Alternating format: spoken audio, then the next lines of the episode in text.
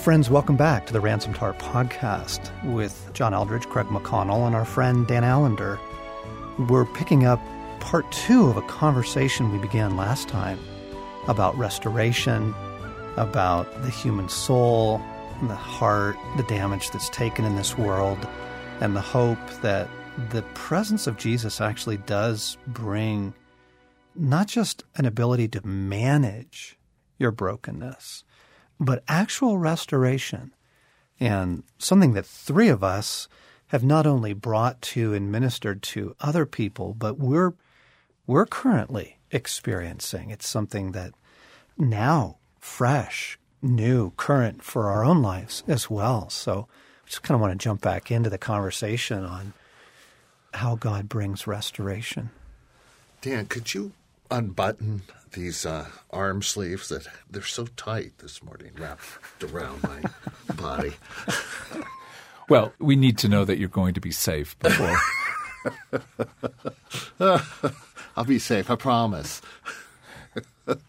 uh, so, John, how about you?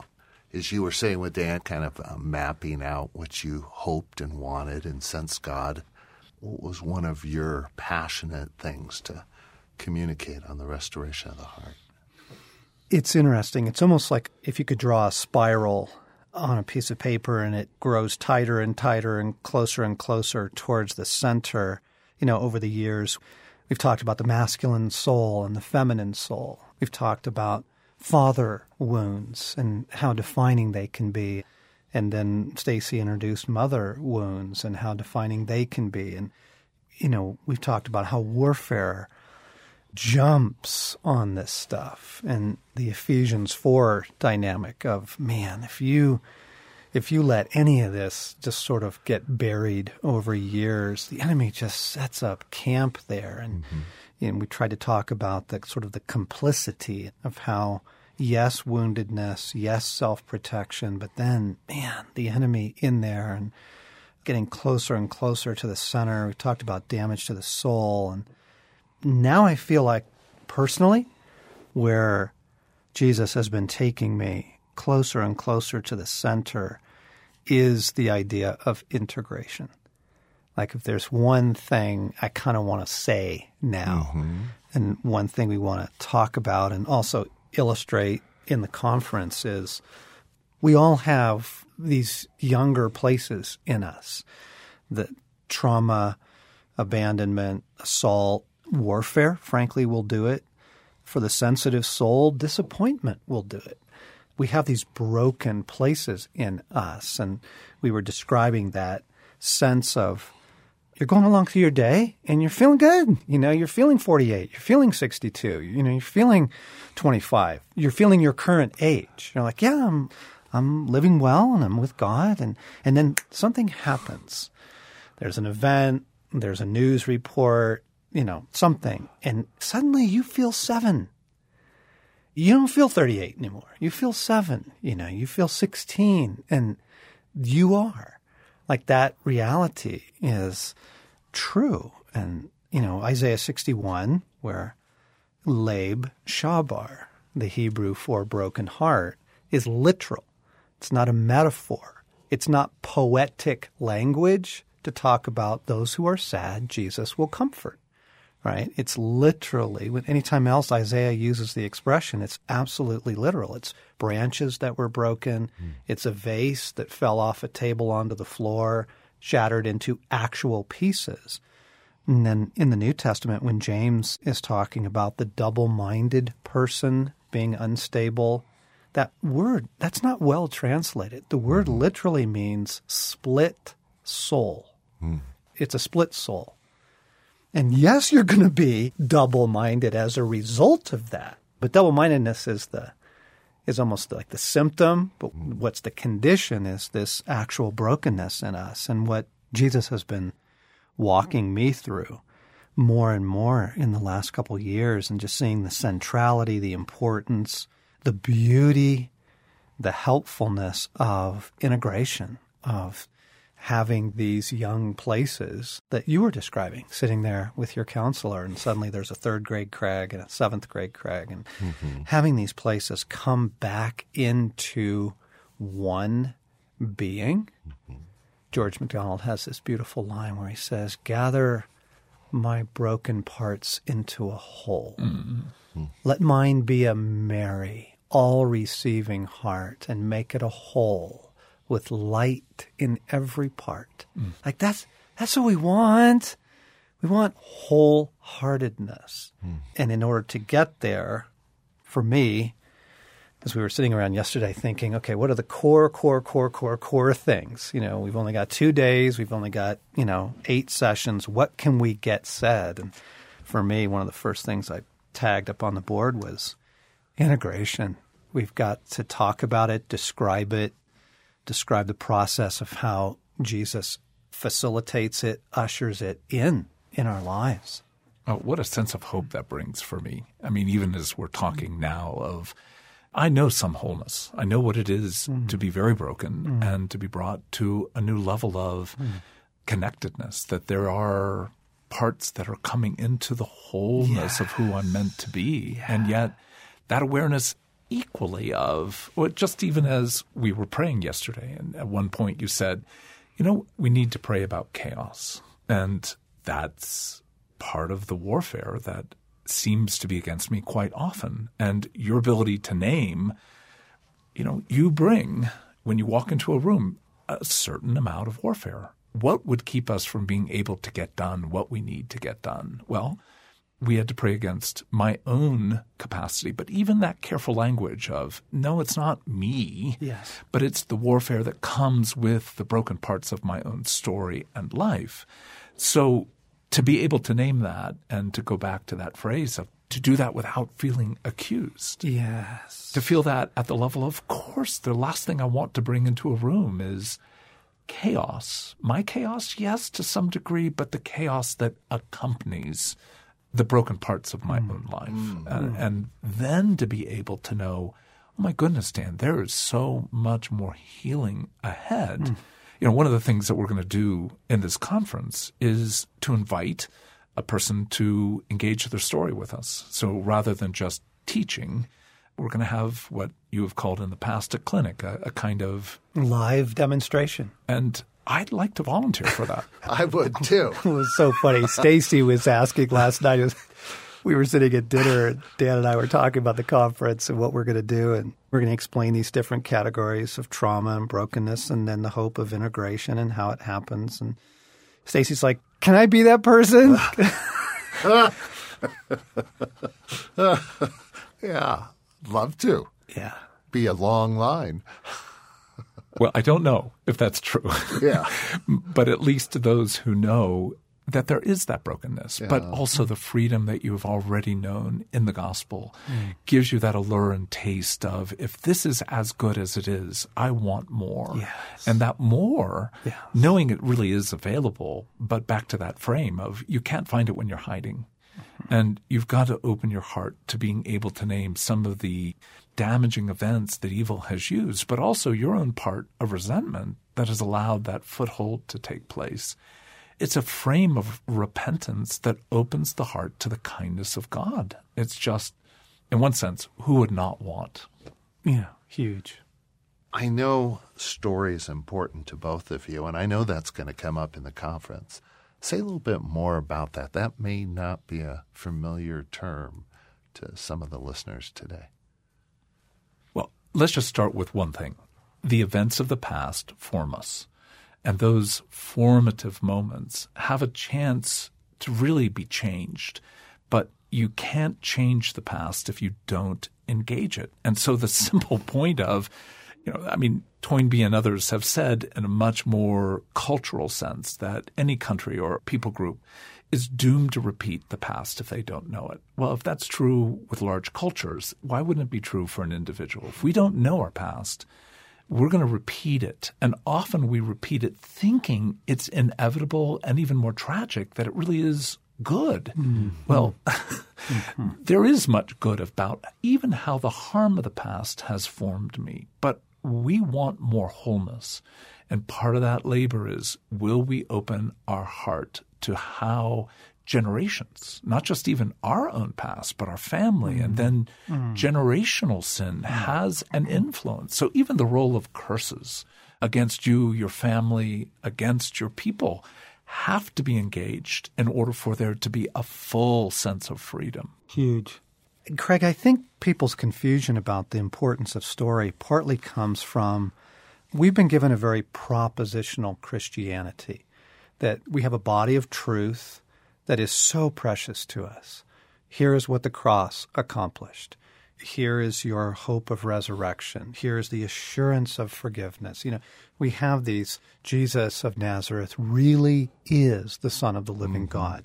We have these core truths that we cling to, but we forget that when God tells all of that, he tells it in the form of story.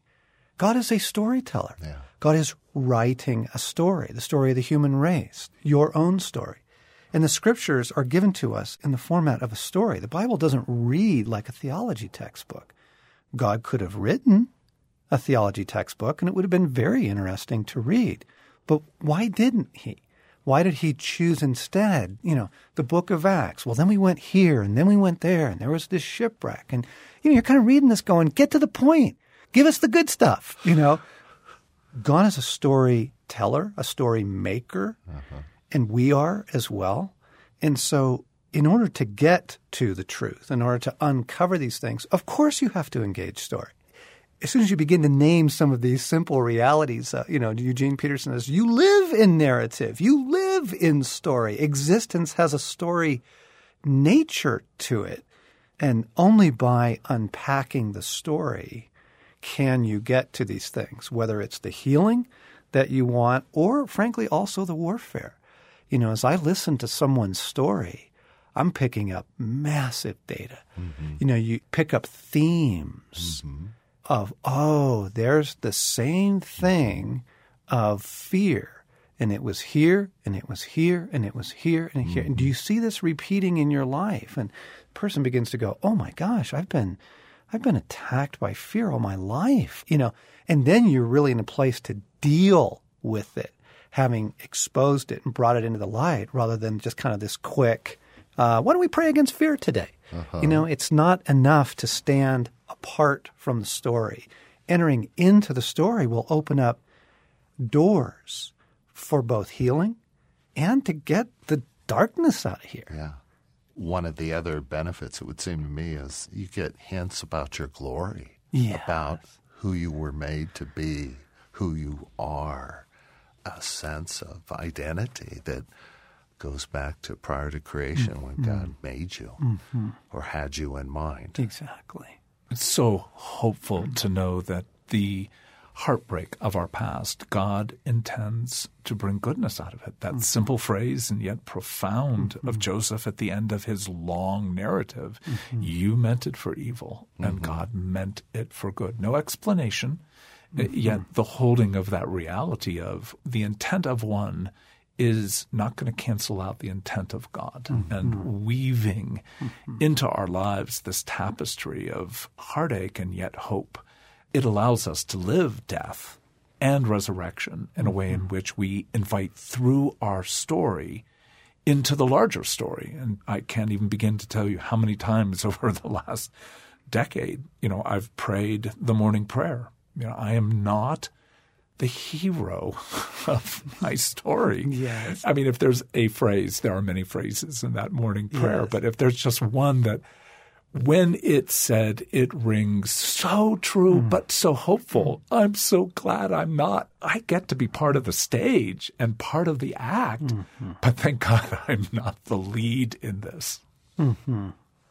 John, Dan, what else is your thinking of this conference just stands out as something you're looking forward to presenting to those attending?